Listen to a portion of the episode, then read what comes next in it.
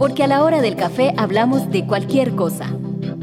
Política, cultura, ambiente, entretenimiento y también de gatos, temblores, suegros y miedos, lo que sea.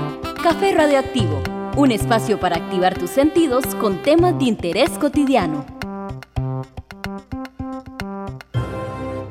Bueno, a mí en muchos sentidos Radio me salvó la vida. Yo soy un bicho raro, yo no sé, yo nací en Costa Rica, pero yo desde los ocho años vivo en este país y cuando estaba en la universidad decidí pasar un semestre en la UCR, me regresé y me estaba costando como ajustarme, me estaba costando encontrar algo que me hiciera sentir realmente en casa y realmente feliz. Y me puse a pensar que la última vez que me había sentido así como cómoda había sido cuando empecé un programa de radio en mi radio de la Universidad de Estados Unidos, donde estaba yo, una universidad chiquita que se llama Kenyon. Y dije yo, bueno, voy a hacer esto aquí a ver cómo me va, voy a, voy a, voy a ver dónde lo hago, dónde lo hago. Ay, mira, Radio es muy interesante, tienen programas muy bonitos, tienen música muy variada, me gusta mucho lo que están haciendo. Di, voy a ver cómo me va. Y yo entré y yo entré sin saber nada, o sea, pero sin saber nada. Y el Radio U más bien me dijeron, hey, pero ¿qué está haciendo usted aquí? ¿Cuál es su propuesta? ¿Qué es lo que usted quiere hacer? Escríbame una propuesta, hágame unos promos, dígame por qué quiere poner usted este programa. Yo tuve que pensarlo, por primera vez yo tuve que pensar seriamente cómo se hace un programa. Y nunca me imaginé que eso era como algo posible, porque el college radio aquí es muy,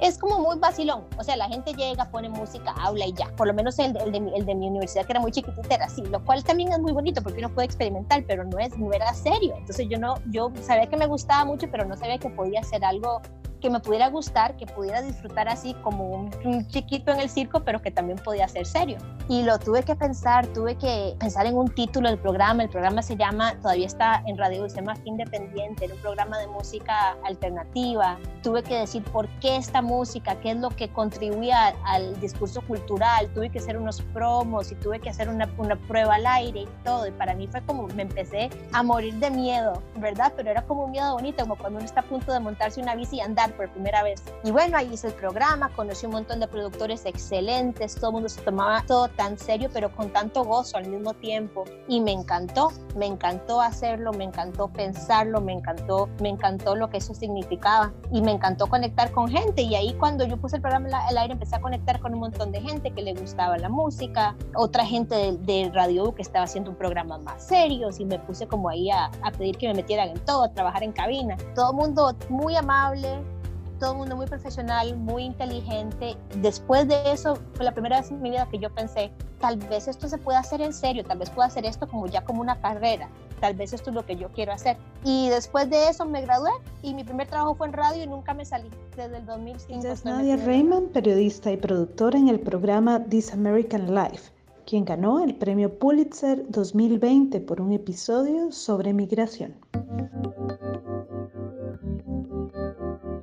Verdad es que yo creo que fue más que nada, el, el, reconocimiento creo que fue más que nada, bueno, por el tema, obviamente el tema de migración es un tema muy fuerte en este país en este momento, pero también lo, lo que hace nuestro programa, que es, un, que es bastante distinto al resto de la cobertura, es que nos enfocamos más como en personajes, en crear escenas, en transportar a la gente a lugares donde no han estado. Y eso es como un poder que para mí siempre ha tenido mucho el audio, el audio más que todas las cosas. Si uno se acuerda, las primeras historias que uno se acuerda son historias que le cuentan a uno los papás, es el sonido, ¿verdad? Y esta idea de que el sonido en realidad es como un tacto a la distancia que te puede transportar de otra manera más íntima porque además está obligando a que tu cerebro se imagine lo que estás contando, es algo que para mí siempre ha sido muy atractivo y que para temas tan complicados como migración siempre ha sido como un rompecabezas muy entretenido de resolver, porque y la migración es súper compleja en este país, cambia cada rato. La gente se aburre porque son un montón de diferentes políticas y leyes y son súper específicas. Acá lo han comparado con la ley de impuestos porque es tan complicada la ley de migración. Y entonces hacer un tema de migración donde la gente en realidad pueda como que conocer a personas, entender esos mundos, ver qué es lo que realmente hacen este tipo de políticas a un nivel así súper personal, es lo que hizo este programa en específico, el que se ganó el Pulitzer, para mí un programa muy especial y también un reto muy muy, muy, muy intenso porque parte del proyecto fue como que di,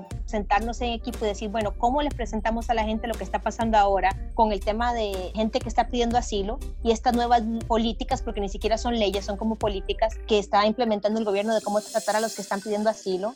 Cómo les presentamos exactamente qué significa esto de una manera digerible, que no sea así como un montón de bla, bla, bla, bla, bla, esta ley hizo esta cosa y estas personas y este tipo de vista y este tipo de entrada, porque se pone demasiado, se, empieza a sentir como un tema muy separado de lo que es la realidad humana. Y la verdad es que es un tema extremadamente humano, es un tema de gente y buscando una mejor vida, gente haciendo su trabajo que no sabe si lo pueden hacer. Entonces toca en realidad muchos temas que son más universales.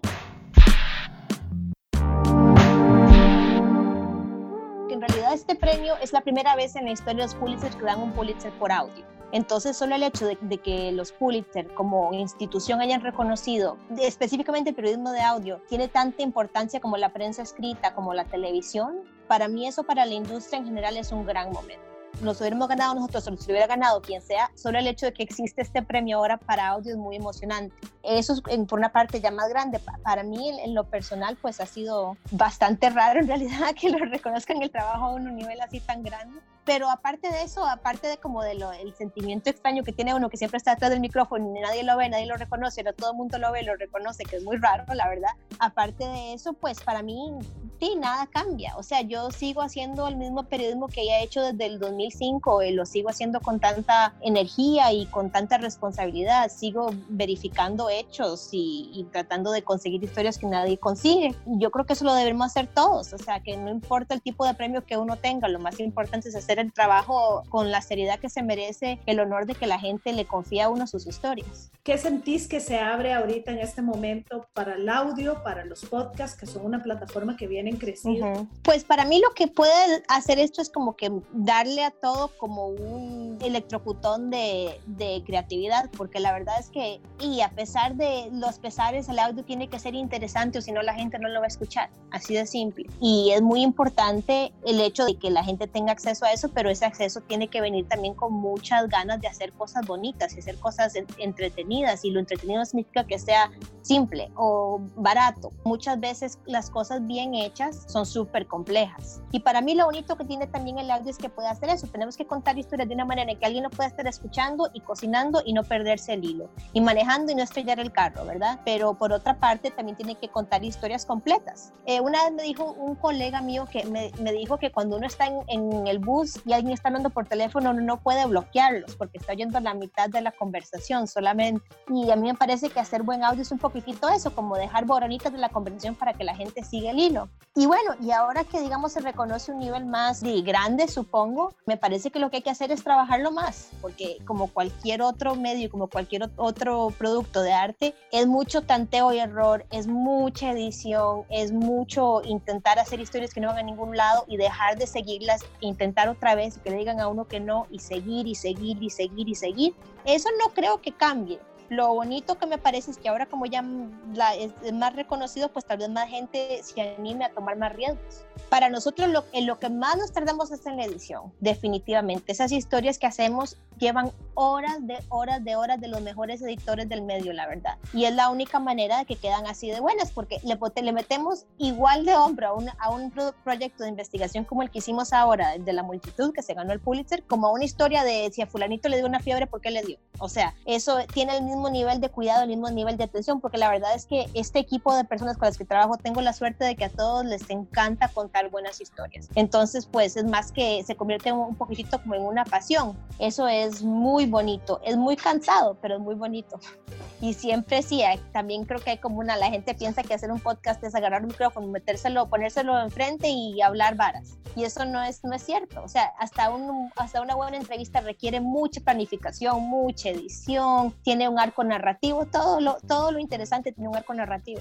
Cuando vos decís en radio, yo no me imagino sin hacer esto, ¿a dónde está la vida para vos de la radio y del audio también? Para mí es un ejercicio extremadamente satisfactorio poder contar historias así, porque uno tiene que pensar en cosas muy complicadas y tiene que pensar cómo las puede contar de una manera simple pero no estúpida. Y eso es un ejercicio ay, a mí yo siento que escribo una tesis todas las semanas cuando escribo una historia para el programa, porque decían mucho de eso, pero ¿cuál es el punto? ¿Qué es lo que estás queriendo decir y por qué? ¿Y por qué le interesa a la gente? ¿Y por qué lo tiene que saber todo el mundo? ¿Qué es lo que dice esto sobre los seres humanos? Y para mí poder contarlas de una manera en que cualquier persona pueda nada más escuchar y seguir el hilo, que se las puedo poner a mi hija de cuatro años y que ella más o menos, más o menos lo sigue, ¿verdad? Que lo puede oír gente de todas partes del país aquí y que puede sentir que por un momento conectó con personas que no conocían. Para mí eso es como lo más bonito que tiene. Y yo sé que no, sin, sin ánimo de faltarle respeto a mis colegas de, de, de prensa y de televisión, para mí es que no hay nada como el audio para hacer eso y la radio para hacer eso. Porque es algo tan al final de cuentas es algo tan íntimo, uno siente que le están hablando solo a uno, uno tiene que, que, que escribir de una manera, de la manera como la gente habla y se siente más conectado con todo el mundo, conectado con la gente para mí que, que cualquier otro medio.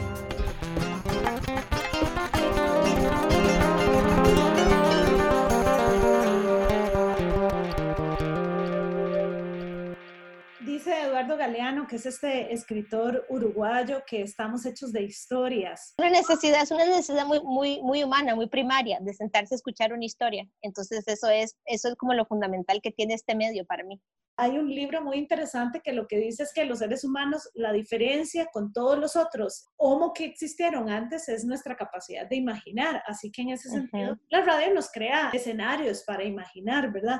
¿Cuáles serían algunas historias, crees vos, que tenés que contar? O sea, que vos decís, bueno, así como no, me, no puedo morirme sin ir a Capadocia o algún lugar, eh, digamos, no me puedo morir sin contar estas historias. ¿Cuáles son? Ay, Dios mío, qué pregunta. No, o sea, no estoy segura, la verdad, que, cuáles son. Pues yo creo que para mí, como una persona que ha crecido en este país, que es ciudadana estadounidense nacionalizada, que es latina, que se considera latina, para mí es muy importante contar historias de la gente de color de este país, porque aquí vivo y porque soy parte de este mundo radiofónico y porque son las historias que siento que, que, son más cercanas a, a, mi experiencia. Algunas, no todas, obviamente, todos tenemos experiencias de personas de color distinta en este país, porque este país en ese sentido es muy complicado, pero para mí eso es parte de la experiencia estadounidense que casi nunca se conoce y se conoce cada un poquitito, cada vez más, digamos, pero siempre hay un estereotipo de lo que es la experiencia estadounidense no incluye a gente que se ve como yo y que se ve como muchos de mis amigos y de gente que quiero mucho. Entonces, para mí es muy importante incluir esas historias y que no sean solamente historias de tragedia y sufrimiento, sino historias de, de toda la, la, belleza humana que somos todos. Porque obviamente cuando la gente pasa por cosas feas, la, el primer impulso es documentarlas pero di, también eh, los inmigrantes en este país también son, también tienen experiencias extremadamente humanas y llenas de alegría y llenas de amor y llenas de risa y de chistes. Somos más que nuestras tragedias, no, somos, no estamos hechos solamente de tragedias. Para mí también es muy importante poder colaborar con escritores, porque en nuestro programa ponemos muchos este, ensayos de escritores, con escritores que también sean parte de esta comunidad de, de gente latina, gente de color en Estados Unidos, que presenten ese, eh, trabajos de ficción. Y aparte de eso, pues la verdad es que yo en ese sentido, yo soy, no sé, bastante persona del renacimiento. De repente me gusta una cosa, después me gusta otra, me interesa esto, me interesa lo otro. Me ha interesado este mundo de la migración porque de lo conozco íntimamente y también porque me parece que la manera en que un país trata a aquellos que no considera que tienen poder político dice algo fundamental sobre quiénes somos, qué es ese país. Y entonces yo lo quiero documentar pero di, no es lo único que me interesa. Obviamente empecé mi carrera con un programa de música y de hecho yo creo que mucho de, de, la manera en que yo hago mis historias está muy marcada por eso. Yo trabajo mucho, mucho, mucho con sonido. Me interesa mucho que la música, que el sonido de fondo sea parte de la historia. A mí me gustaría que si hay mujeres, niñas, mujeres jóvenes escuchándonos, que sea una mujer latina en Estados Unidos, dice mucho. Es un reconocimiento para Costa Rica, pero también para América Latina, ¿verdad? ¿Qué nos podrías decir? Porque en el camino nosotros como mujeres pues tenemos alguna serie de piedras por nuestra socialización, por todo lo que hemos pasado, por nuestra ancestralidad, digamos, y herencia para seguir en un camino y para sentirnos que también somos, somos esas mujeres que pueden cosechar, que pueden sembrar y que pueden recoger de eso que siembran. Lo más difícil de hacer es como seguir haciendo, ¿no? No dejar que nunca nadie, nunca nos, nos quiten la voz de cierta forma. Yo la primera vez que hice un reportaje de radio me dijeron que yo no iba a poder hacer radio porque, porque no a alguien no le gustó mi voz. Y yo lo seguí haciendo igual. Dije yo, bueno, tal vez no les gusta mi voz, pero no sé, hay tanta gente que tiene, tantos hombres que tienen voces que yo considero tan feas y tienen programas de radio igual que dije yo, la voz no importa, lo que importa en realidad es el tipo de historias que uno cuenta. Y eso, pues obviamente es más fácil decirlo que hacerlo y no a todo el mundo le funciona esa estrategia. Entonces jamás me atrevería a decir, hagan esto y con esto ya, ¿verdad? Porque di no, todo el mundo hace lo mejor que puede con, con lo que le toca adelante, ¿verdad? Pero y lo, triste de eso es que uno nada más tiene que seguir haciendo lo que está haciendo. Y así como que por terquedad las cosas a veces empiezan a cambiar, a veces no. Pero ya ese es el mundo que hay, no tenemos otro. Yo te agradezco muchísimo esta conversación. Espero que no sea la primera vez que tenemos esta conversación. Y las puertas de Radio U están abiertas para cuando quieras hacer lo que sea que quieras hacer. Ay, qué belleza. No me diga eso porque voy a llegar.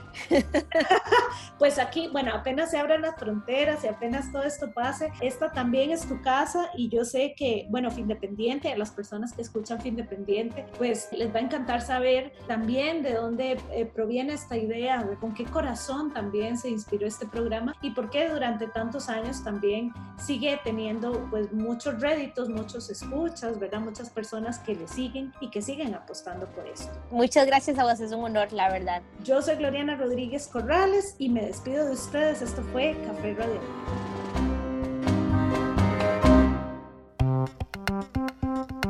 Un espacio producido por Radio U desde la Universidad de Costa Rica.